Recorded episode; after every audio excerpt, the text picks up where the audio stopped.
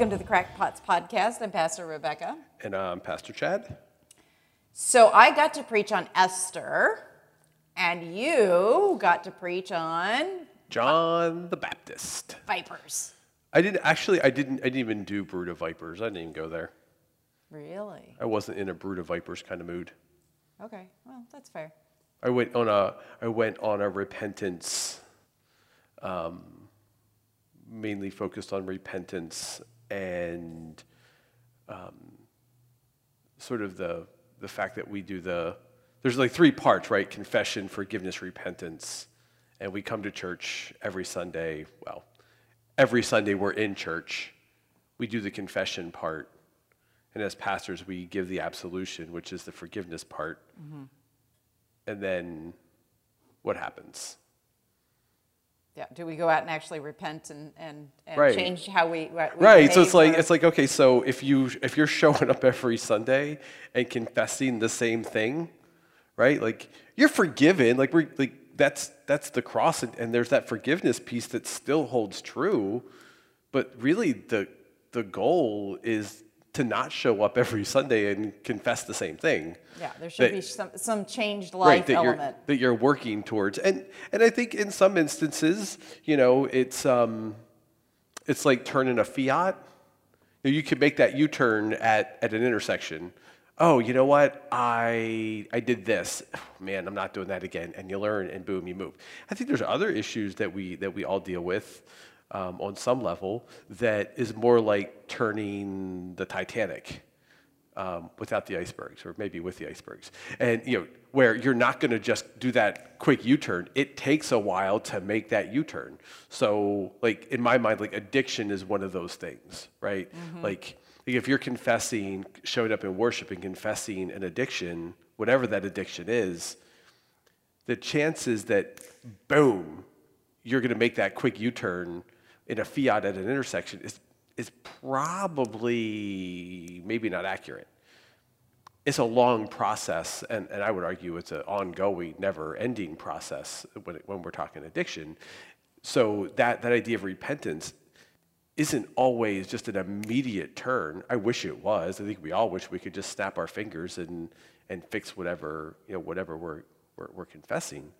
But in many cases, it's, it's not that quick turn. It's a, it's a slow and laborious process. So that was, that was more my focus than, than Brood of Vipers. I was preaching at, at Tradition um, for covering for Pastor Marianne, and I didn't, I didn't feel like rolling in there and Brood of Vipering everybody was, was the direction I, I felt. So I got Es- Esther, Yeah. which. So we did our Women of Scripture over the summer. We skipped Esther because I knew we were going to cover her in the narrative lectionary. Um, but it, it's hard when we're, you know, we're doing these stories and all we get is this one passage, and you kind of have to go back and sort of tell the whole story of of what led up to to this.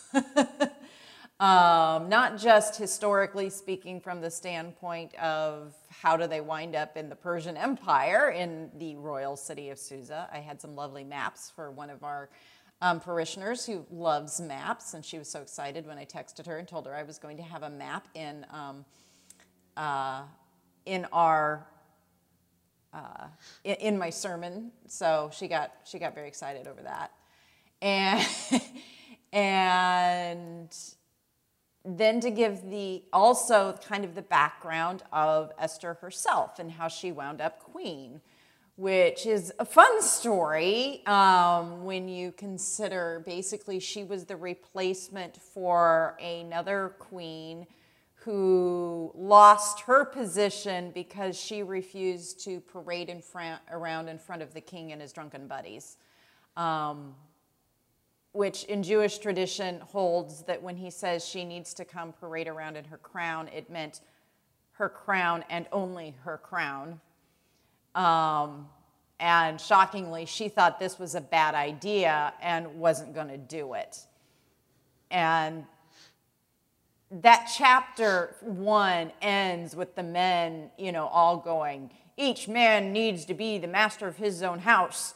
Um, you know, kind of part of why she gets tossed aside is because his buddies are like, well, if you can't control your woman and you're the king, how do you think the rest of us are going to be able to do that? And I, and it's one of those things where it's it's serious because that actually is the way that so many people, cultures, etc., behave, and yet the book of Esther is in Jewish tradition supposed to be read as a comedy.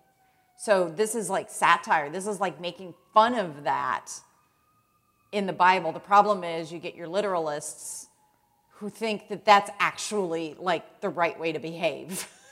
I mean, I find I found it pretty funny. Uh huh. Just in in re- real life experience, like really. Good luck with that. Being the master of your own house, kind of thing. Yeah. Yeah. Um, but there, I mean, but there's a whole. Let me tell you, there's a whole group of people, and especially men out there, who who that's that that's the theology. Oh yeah, absolutely.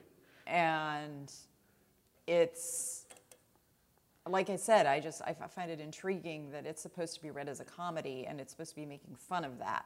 I mean, it's crap theology, but right. Um, but yeah. so then there's this interesting reversal, and, and and again, you know, so what does he do? He goes and gets a bunch of um, uh, virgins that he rounds up as part of a harem, and then each night sleeps with one of them, and finally decides that Esther's the one who quote pleases him, which I have all kinds of red flags that go go up when when I hear language like that. Um, yeah. yeah, yeah, um, for a variety of reasons. I'm I'm just, I'm, I'm just not going to say anything. I, well, I I mean, it's it's groomer language. It's it's it's awful. It's you know, oh, you please me. So it just it's gross. Well, I mean, And I mean that's not where I was going with it, but okay, well, I, I mean it. I don't know. Never mind. I'm just my better. keep your mouth shut. Yeah, my better angels and filter are. Um, Well, for, for, from my perspective, I mean, I, I can guess probably where you're going as well. But I mean, it's, it's abusive language. I mean, in- pleasing your partner is not abusive language. No, it's But- not. But in this context where you have this huge power differential, Correct. it comes off to me as just extremely abusive language of, well, you please me, therefore. Because, I mean, she doesn't have a whole lot of, uh, even though she becomes the queen, she clearly is still very subject to uh, the king's whims. I mean, Right. Vashti proved that. You know, you don't do what he says, and boom, you're gone. And when Mordecai comes to her, you know, saying, Look, you need to use your position to do this. And she's like, Well, what, what makes you think I can get away with this any more than anybody else? If I go to him unbidden, you know, I, I risk the same problem. I, I, I risk being killed just like anybody else. Um, and clearly, this is a king who did not like being told no, did not like being told he couldn't do something, did not like being told, um, or you know, having someone defy his wishes. yeah, I mean that's sort sort of position of power 101. He did not like somebody defying his wishes, which was what she was about to do. Yeah. by going into you know it was it was violating his law that no one was allowed to do this um, now to his credit he chooses to extend the the golden staff rod whatever you call it towards her so that There's a lot of euphemisms in this text. yes I'm just saying. um, and allows her to speak and doesn't kill her and you know says he will give her whatever she wants.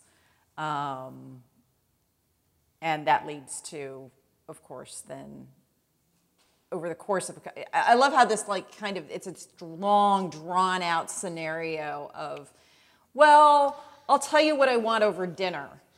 Um, and you have to invite uh, this this guy Haman who's in your court um, to come and you know and, she, and it's like over the course of these two different dinners that she eventually reveals that um, Haman was trying to kill the Jewish people and commit genocide against them, which brings us to kind of this other issue we have going on right now in our society, which is anti Semitism.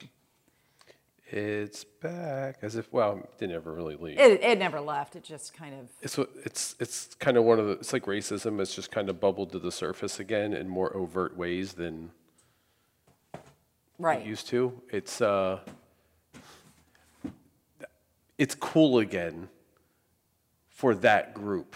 You know what I mean? So for for anti-Semites, it's it's cool again to be public about it and not uh, not keep It's it in the closet. acceptable to be. It's becoming acceptable to be Yeah. in, in certain circles. And, I, and just for clarification, it, there's nothing cool about it. In, No. in, in my view, but in those circles, it's like, hey, this is awesome. We don't have to hide it anymore. Right. It's like, really? Like, Yeah. Yeah. Very, very revealing. um, or as I like to say, very apocalyptic. Um, just because that's what the word apocalypse means is to reveal. So, anyway, um, when, yeah, we're looking at the fact that, that, you know, in our own society, our own, own culture, we're seeing once again kind of the, the scapegoating of a particular group of people. And when you look through, you know, throughout history of anti Semitism, and you see it present, you see it present in Scripture from the standpoint of obviously the story of Esther is, is a story of it. Um, but I mean, if you kind of even keep going back where it's like, okay, so you have the Babylonians that, that destroy them and take them into, into exile, and the Persians take them over, and somebody wants to eradicate them there. And then you have, um, once they get back into their land, then the Romans destroy them uh, or attempt to and scatter them all over the place. And then you go through about 2,000 years worth of Christian empire that is constantly trying to eradicate uh, Judaism in little pockets here and there, and you know, um, you get the uh, the Inquisition, you get the, I mean, just all kinds of, of places throughout Europe, especially where they, they try to eradicate the, the Jewish presence. Um, and even Luther was not um, really awesome when it came to his view on the Jewish people. It was, it was bad. Um, yeah, one of my seminary professors, I don't know if the book ever got published, um, wrote, was writing a book um, and having trouble getting it published um, in Lutheran circles that really took um, Luther to task on his, his stance on the Jews. as it should. Yeah. I would actually like to see if he uh, got that published because, She. I'm sorry, she. Actually, actually, I believe it was uh, both of them, husband and wife. I think they were working on it together. Do I know this couple by any chance? I don't know. I don't think so. Okay, so it's not the, the, the clergy couple that we're both familiar with. No. No. Okay. Um, I uh, also, when you start kind of, of looking at this and thinking about this, um, I mean, yeah, you've got you, you've got Luther who who who did these things, and of course that gets used, leading us up to the Holocaust.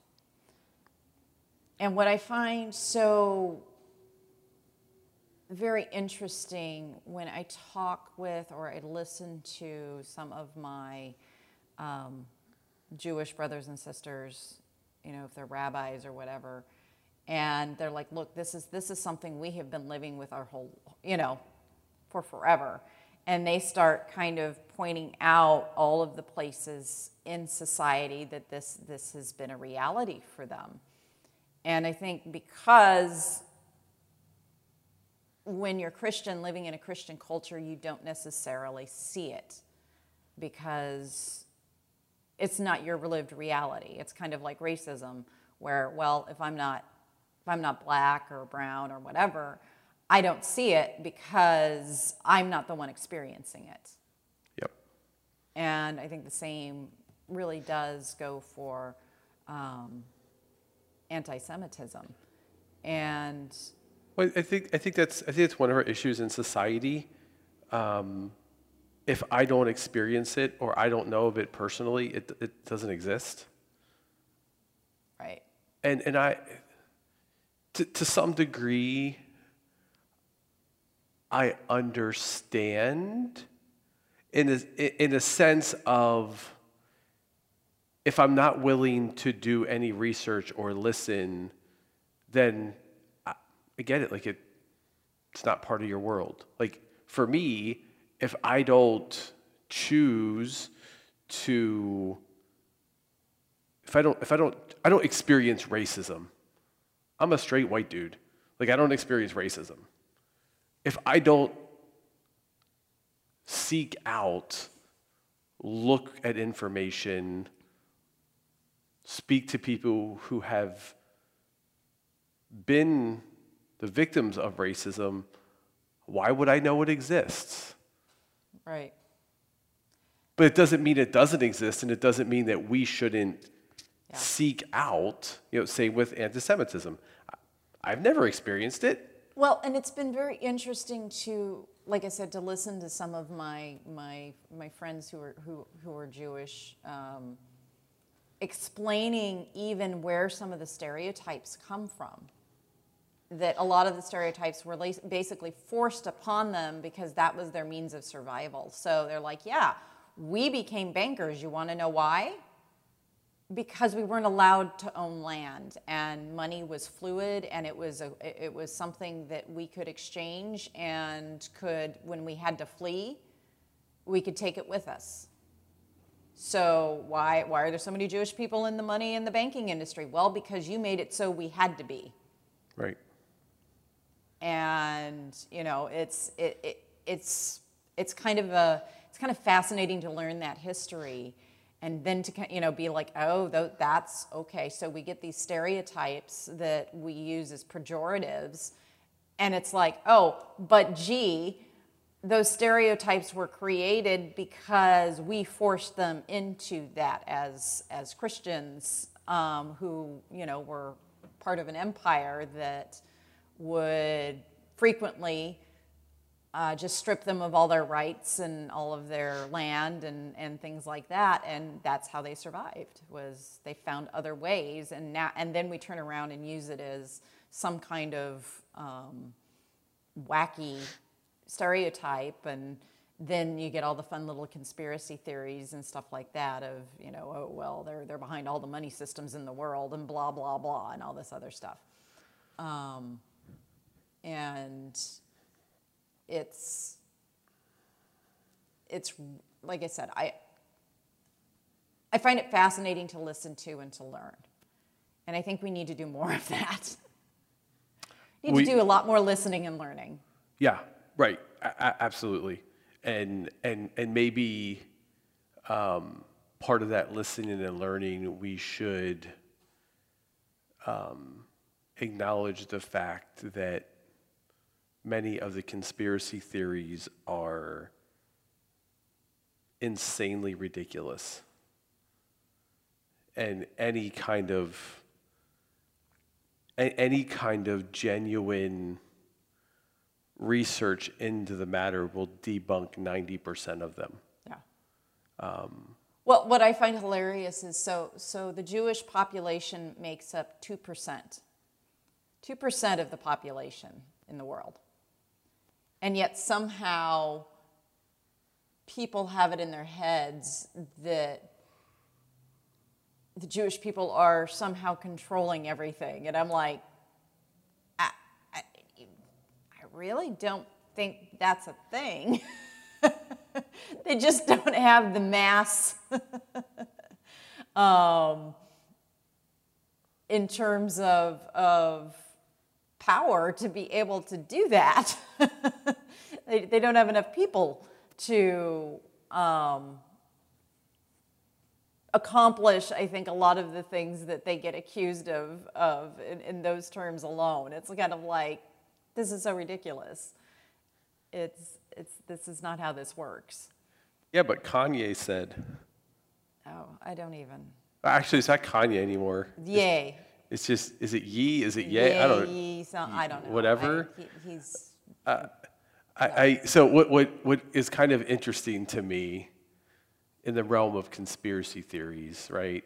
Like the group that is now touting Yee, Yay, Kanye, whatever the heck his name is, the group that is now like, hey, we should listen to Kanye, would have never in a million years given Kanye the time of day when, Right. when he was um, black rap artist only.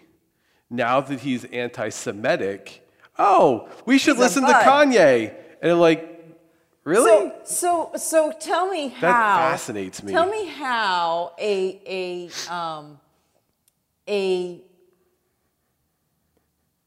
a um, not what what am I looking for? A um, oh, no. I, not a marriage. A um, when you come together, a partnership kind of 'Kay. thing.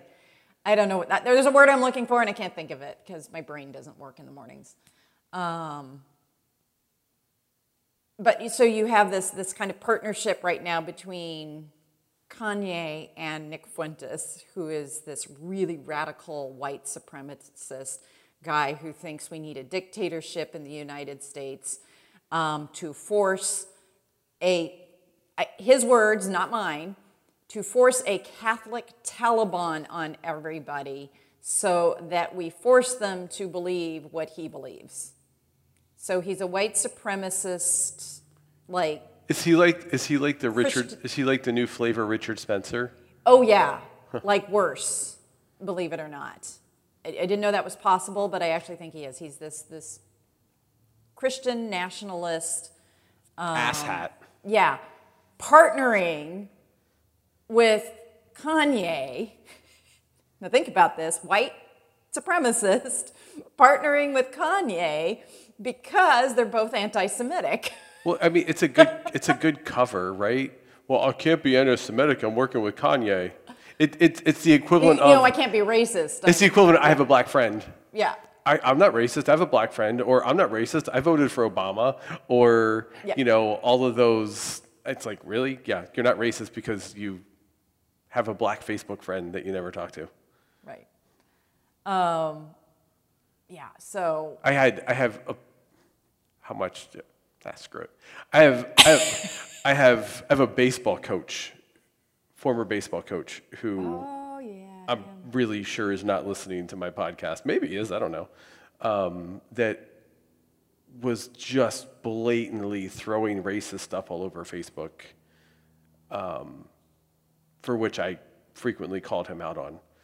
Um, and he was he gave the equivalent of well, I have a black I have black friends, um, and yet could not actually point to any of them in real life. and I'm like, uh, okay, right. I, I, that, that kind of stuff that, and listen, I, I grew up in like Whitesville. Like I, there were, there were almost no people of color in my high school. Um, there were a few. and and, and So, if- so I, so I, I mean, I, I understand that. My, my experience with black culture growing up was minimal um, because I wasn't exposed to it, and and it, and and the ways I was exposed to it were, were frankly racist.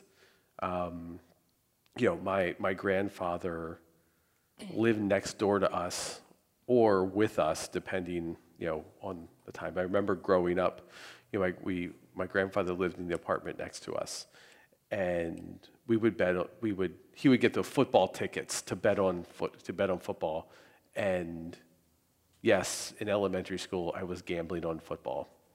Consider that a confession, right?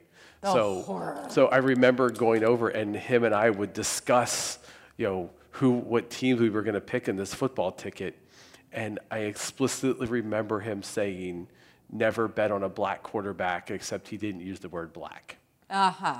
Right. and like that like that stuck with me and i never like i never understood why. I never i mean i know now but i never quite understood why. So i mean i mean that, that was kind of like the world i grew up in you know don't bet on a black quarterback. Well uh, oh, now if you if you watch football now it's a it's it's it's different than what it, it was you know 30 years ago 40 years ago you know in that time period growing up there, there frankly there weren't very many black quarterbacks period right. so it was just uh, like that was the world I grew up in, and we, in, in fact, the the team that I played baseball for after college was part of a athletic club. It was called the Viking Athletic Association in York, Pennsylvania. Feel free to send them messages um, and letters. I had no clue. You know, we would go there after games, and you know, they had a restaurant upstairs, and they had a, a stag bar downstairs, um, cheap alcohol and, and, and, and stuff like that. So after games, we would, if we didn't drink, if we didn't have a beer in the parking lot after a game, we would go to the club. It never occurred to me that I never saw a person of color in that club, ever. Then one season, before the season started, we um, had a new a new guy come and, and was practicing with us before the season, and we got a couple weeks into before the season started. The kid was good, great, really nice guy, um, pretty good ball player, and the coach pulled me and another friend of mine aside um, as, as sort of captains, leaders of the team, and he said, "We have a problem." I said, "What's the problem?" He said, people who play on the team when if they're 21 they're ex- you know ex- expectations kind of they, they join the club. I said okay what's the problem? He said colin's black. He can't join the club. I said what do you mean colin's black can't join the club? And he was like the club doesn't allow black members. Yep. So I'm like, damn. So, th- so this, this, is, this, is a, this is a confession on my end. So my, our way of dealing with it was to go and talk to Colin and say, listen, this is the situation. I want you to know that this is the situation. Because I, I wasn't, I, I knew I wasn't comfortable in, I knew I wasn't comfortable in saying, hey, you're about to join a, a team with a bunch that, that has basically a racist stance from, from the club that sponsors our team. Right. So we told him, but what I didn't do, and it, I, I kicked myself in the ass, I didn't take that next step. And How go old were you when the? And go to the club. I was 20, early 20s. Well, Right, like early, but, I mean yeah. now. No, I mean I get it. it Now, yeah. now um, you would you would take the next step, but back then, I mean, Absolutely. Back then, I'm like, I, I, I was still trying. I was like, still. I'm like, this, this is. yeah. No, Frankly- you're, you're still being bombarded with I'm. I'm like, this is, this is crap. Like, this is not okay. Yeah, you're, you're like, I 20s, knew you're that still part. being bombarded with the realities. But I didn't have- You didn't get growing up, I didn't have that, that activist brain. right? I was like, okay, I know this is not right from a human perspective, and I want to make sure that Colin is okay. We didn't take the next step. Right. What I did do, And and if and if people are wondering why, if they listen to this podcast regularly, we cover this topic a lot. yeah, because it's prevalent. And if they're wondering why, the reason is because it is becoming so prevalent and Yep. has been. It's Yep. just one of those things where we have not, ad- we, the church has failed to address it. It's, it, it's, it was in its 20s. Yep. So, It's, yeah, so fast forward, I, I, I, not long after I stopped playing baseball, I, I'm like, I'm, I'm, I'm not, I'm giving up membership. I'm not, I'm not doing that. That's crap. Fast forward, a member of my family, um, I, w- I wouldn't, I, I don't know enough to know whether or not where racism was in his in his world. Um, he became police chief in the area, and, and we know the association many times with the police and and the black black black community. Um, through all of the racial tension, he ended up getting connected to the Black Clergy Association in, in back home. Now, this is someone who, again, I, I, don't, I don't know that I would call him racist. I have no idea. But definitely would, was, is not someone who I would expect to advocate for the black community in a profession where police don't often advocate for the black community. Gets associated with the black clergy group and conversations around you know, racial, policy, ra- racial justice and policing. And the two clubs back home that perpetuate that racism, he was, member, he was a member of. And immediately after conversations with them, withdrew his membership. Now, again, didn't take the next step, but also said, I'm not participating in that. And I, th- I think there's, I think, so I think there's, there's really, there's two angles on this, on the, these social justice things, right? So we can say, listen, I'm going to remove myself from that. I'm not going to be a part of it. And I think that's an important step, right? Because you join those clubs and, and, and they're, or any, any institution, you join those organizations and, and the money that you support, the money that you give to support those organizations allows them t- to continue. So removing yourself is, is a step. The next step is let's take that shit down yeah, because tear it down. that's not okay. So my mom, I love you, mom. You're wrong. My mom, they, went- they, they, they went to dinner. That, to, that, that a member of our family is still a member of that one particular club. Hey, it's cheap food, it's good food. Well, I, I really care. It's racist food. He said, oh, we're going, we're going there for dinner. I said, you got to stop. Like that, like there's plenty of places to eat. Right. Like, I know that y'all- with good food. I know that y'all go there because the food's reasonably good and it's and it's it's cheap. But that's bullshit. And I probably swore way too much in this podcast, but hey, you know, I- you know, the the reality is like you continue to perpetuate those systems, and it's one of those things. Like, mom, like, like when they you- face no consequences for what they're doing, they're not going to change.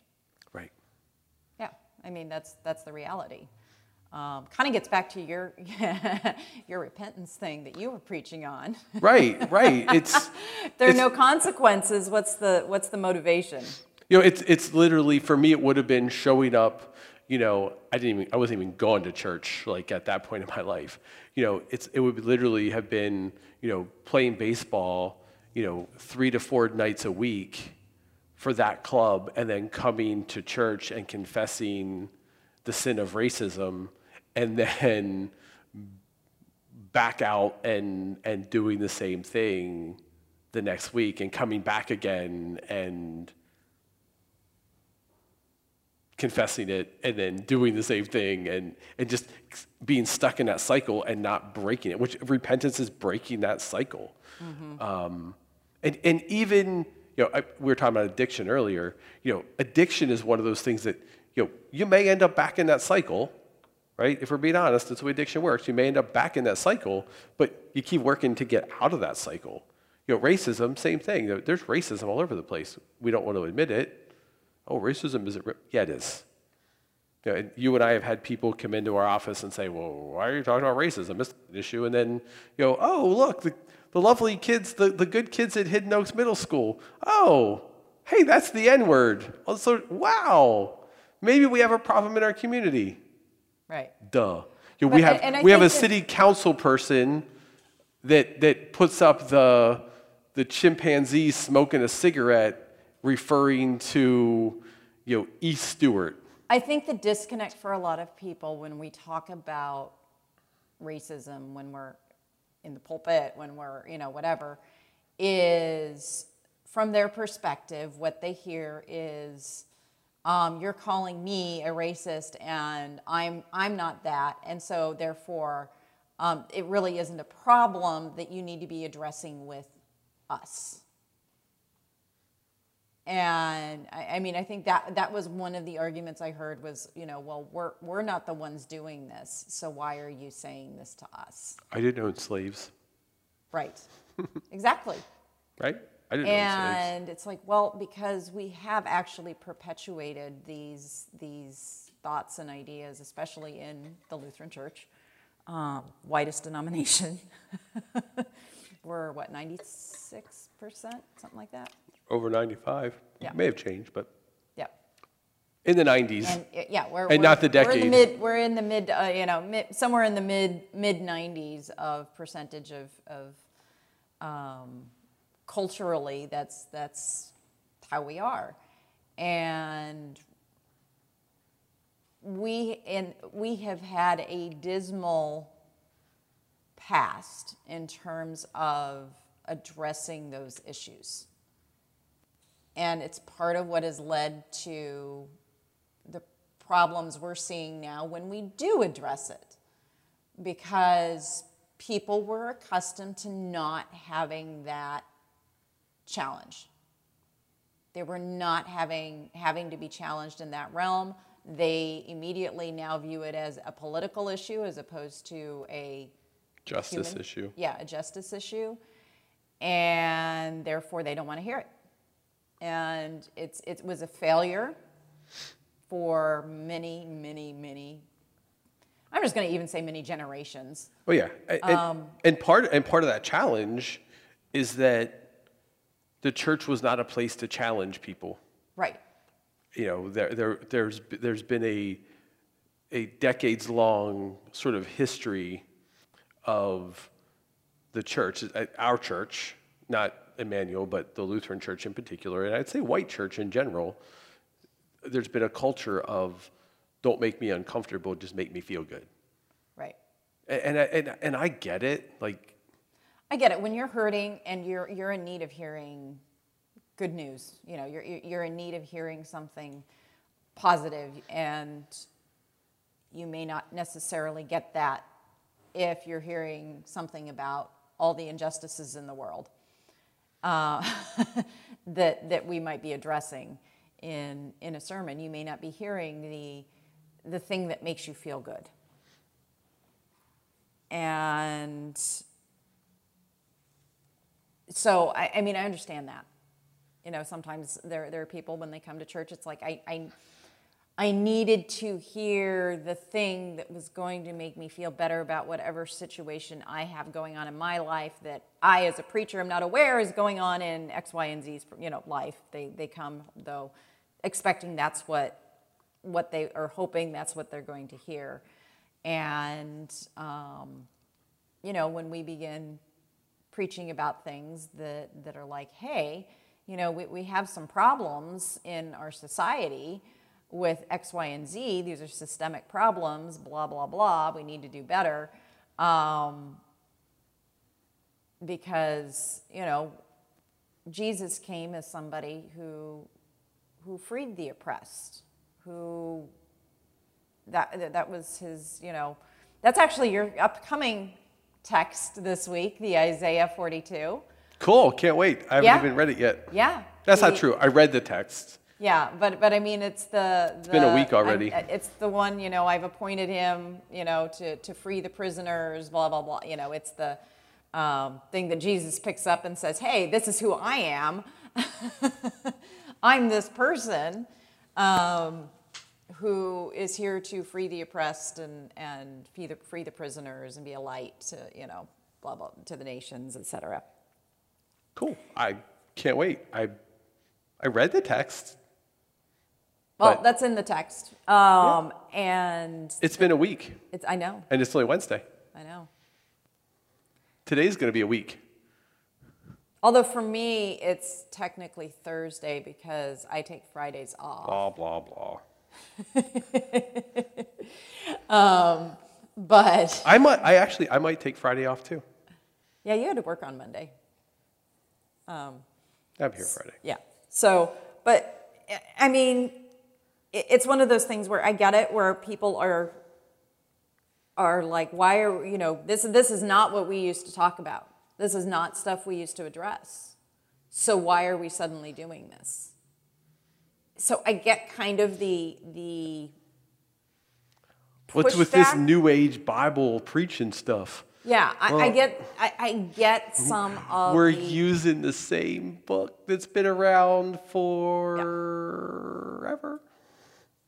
well not forever, but I know, a couple of that you know practically. about two thousand years ish. That's forever. Um, but yeah, no, you get. I, I, I, understand people's discomfort. I understand people who are like, this is not what I thought. Well, to be blunt, this is not what I thought the gospel was. yeah.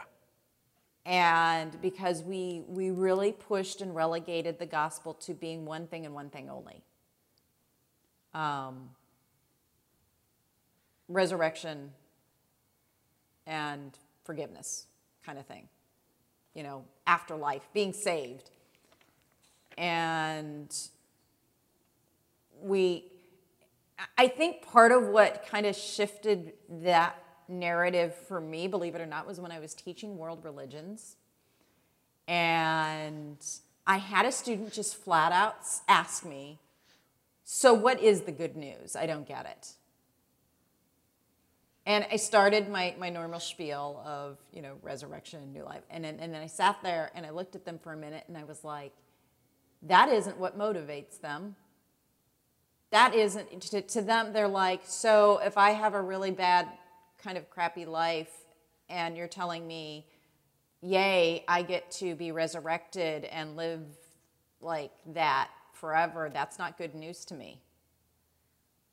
Yeah. There has to be some other element involved. And it's that liberation element. It's the, it's the liberation from all the other garbage that's going on. So if we're not addressing the garbage, people don't hear the good news as good news necessarily. Does that make sense? Yep. Perfect. Um, because they're like, well, I really don't want. There, there are people who do not want the world to continue on as it is because it's bad for them. Um, and they, they, they do not experience it the way, say, you or I do. Um, and they're like, "The- these are not things I want to see continuing. So when you get Jesus' message of, I've come to kind of upend things, that becomes good news to a different group of people. That's that's the key, right? That's the key to scripture. Right. It's good news for whom? And there's part of it that's going to be good news for you and I. There's part of it Right, that, that isn't going to be good news for you and I. But the stuff that isn't good news for you and me is absolutely good news for somebody else. The stuff that is good news is is good news for us is not good news for someone else. Yeah. I- And, I think we ain't all the same, and we're not all the same. Haven't lived, don't have the same life experience and lived lived reality. Yeah, I think it all kind of comes back to, at least for me, when when you're, um, when I think about this, you know, sort of the leveling, so to speak, of, you know, what are you focusing on? And First Corinthians, Paul, I think, addresses it when he's talking about, you know, what you're teaching and the teachers and, and, and things like that. And he says, look, if you're building on this, this is going to stand up. But if you're building on this, it's going to be burned up. And yeah, you're gonna you're, you're gonna you're gonna get through. You know, you're gonna be quote saved, but you're going to experience a lot of loss in that process of salvation. Yeah. And I think that's the part that we don't address at all. All we want to all we want to highlight is the the the wonder, the good, the whatever, which is fine, but recognizing that for some people that good news is not as good news as as they seem to think and there may be some loss associated with that because we we because of the things we cling to that are not of god It's not as good newsy as, right and and it's because we cling to certain things that are not of god yeah.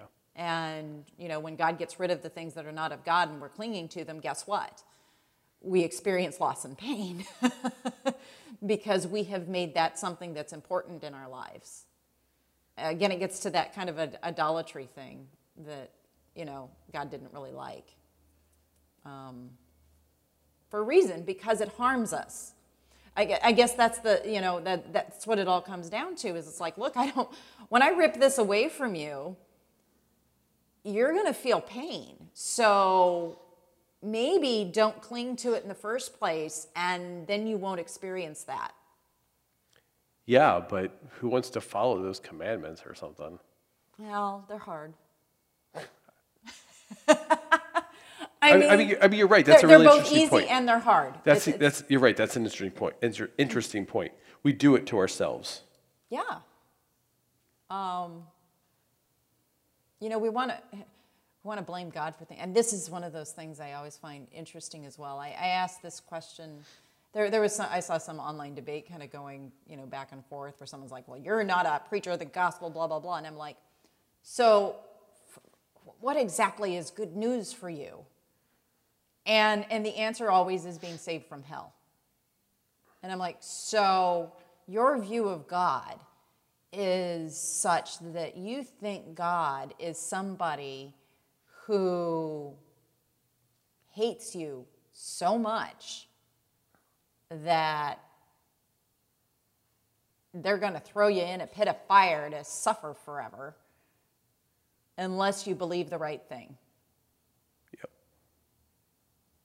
and i'm like i can't i can't wrap my head around that view of, of god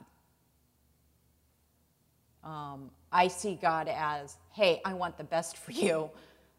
I don't want you to you know my, my goal is not to punish and it's like no parent who's a good parent wants to punish their child. That's you know it, it's not a i get you know like i said as long as they're a good parent they're not a, an abusive parent which there are abusive parents. So you know not saying this is you know that all, all parents but from from my perspective a good parent is one who does not wish to have to do things to punish their kid for x y and z It It's not what they hurts me more than it hurts you. Well, don't know about that, but you know, to, to be like, no, look, I don't want to. I don't want to have to do this. I really don't. But I have to stop this behavior because it's it, it's destructive. It's destructive not only for yourself, but it's destructive for other people. So I need to do something to get you to stop doing that. And I guess that's the perspective I come at it with, with kind of the parental figure of God, where it's like, no, God doesn't do these things because he just, you know, he wants to destroy us because we're bad and terrible. It's like, no, I just, I want you to not hurt people. I don't want you to hurt yourself. I don't want you to hurt people because these are the things, you know, in my kingdom, this is how things operate. And if you want to be part of that kingdom, guess what? Some of this stuff you're going to have to give up. And you're going to have it's going to be stripped from you. And that's why in this life trying to get as close to that as we can to me is a goal. So it's one of those no you're not saved by your works or whatever but guess what? The more you align yourself with these things the more you align yourself when when the time comes you don't go through as much, oh, I've got to let that go, because you've already let it go. right. You, you've already said, okay, bye bye to that. Anyway, that's my whacked out theology for today. Cool. I'm not sure what this anymore has to do with Esther. We got off on? anti-Semitism and destroying destroying the people, and and and and somehow wound up discussing discussing um, uh, the good the good news, which I guess is is maybe the way that sh- should work. Yeah, I would agree with that. Somehow you get to the good news. Somehow you get to the good news. And, and thinking about how, um, you know, and Esther is also, it's a story of kind of waiting for the miraculous thing to happen, so to speak. Eh, the miraculous had to happen in a way that Esther had to take steps that put herself in danger and had to, you know, say, okay, I'm taking a chance. I can get killed for this.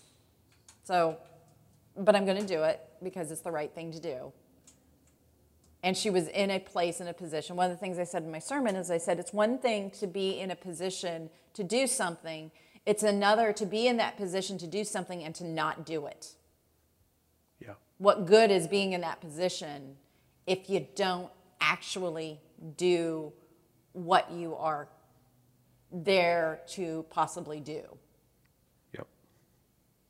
You know, Pharaoh's daughter didn't have to take that kid out of the river, but she did use her position to save that life, which winds up saving lots of other people.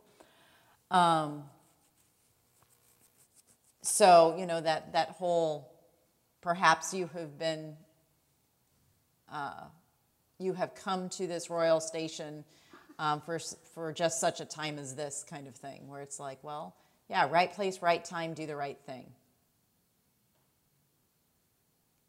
And makes me, though, reflect on how many people do we have in the right place at the right time not doing the right thing. Too, too many.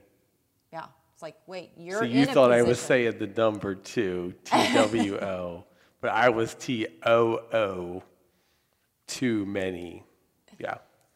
And and in fairness, so one of the things I I said at the commissioners meeting yesterday, there was a discussion on affordable housing, was um, something to the effect of being in a position to make decisions is not easy. Right. It's hard. It is. And when and sometimes the right decision is not the popular decision. Right. Well, and it can, And and it can cost you. And that's really hard. And one of our commissioners is really taking on in our community um, and pushing this discussion around affordable slash workforce housing in our community. It is not a popular stance. Someone actually said to him, Why are you taking this up? You know it's political suicide. Right. It, it'll cost him his. It'll cost him And votes. he it'll cost him his said, job. he said, so be it. This is a worthwhile conversation that we need to have. And I, Well- co- I commend him for that. And, and that was sort of Esther's approach to it when she said, "Well, if I die, I die." Yep. You know, she's like, "But this is the right thing to do, and if this is going to cost me my life, okay." I mean, that, that's that's a hard decision to come to. Yeah. Very. Um, I mean, you know, I'm not trying to make light of those. Those, those are definitely sacrifices that people are making that are hard sacrifices to make, especially when you spent your life working towards something and you're like, well, it can all go up in flames because I'm going to take a stand to do the right thing. And those are that's that's a hard thing to ask people to do. And yet at the same time, you know, I think Esther took one long look at what not doing the right thing was going to cost her. And ultimately, I think she, I think part of what Mordecai was trying to get at with her was like, look, don't think that you won't be a target as well. Don't think you're safe just because you happen to be the queen. Because guess Yep. what? Queens can be dismissed. Look at Vashti. You can be replaced. So don't think your silence is going to protect you. And I think that's one of the things we have to look at too is we're afraid to say things because we think and then we have to remember though, guess what? Just because we're trying to protect ourselves, we may not ultimately be doing that. Right. You know, don't think we won't become part of whatever's going down just because at this moment in time I have a position in a place that's not as affected. It doesn't mean it won't be in the future. And if you don't do so if you don't do it for the least of these now, guess what? Eventually, it will come and affect you. And I think we see that getting played out actually in our society in a way, in, in terms of, okay, so let's look at the affordable housing thing. So you are someone who is coming here retiring, you've bought your little too expensive home, whatever. You come here so that you can kind of enjoy certain luxuries like restaurants, etc. Well, guess what?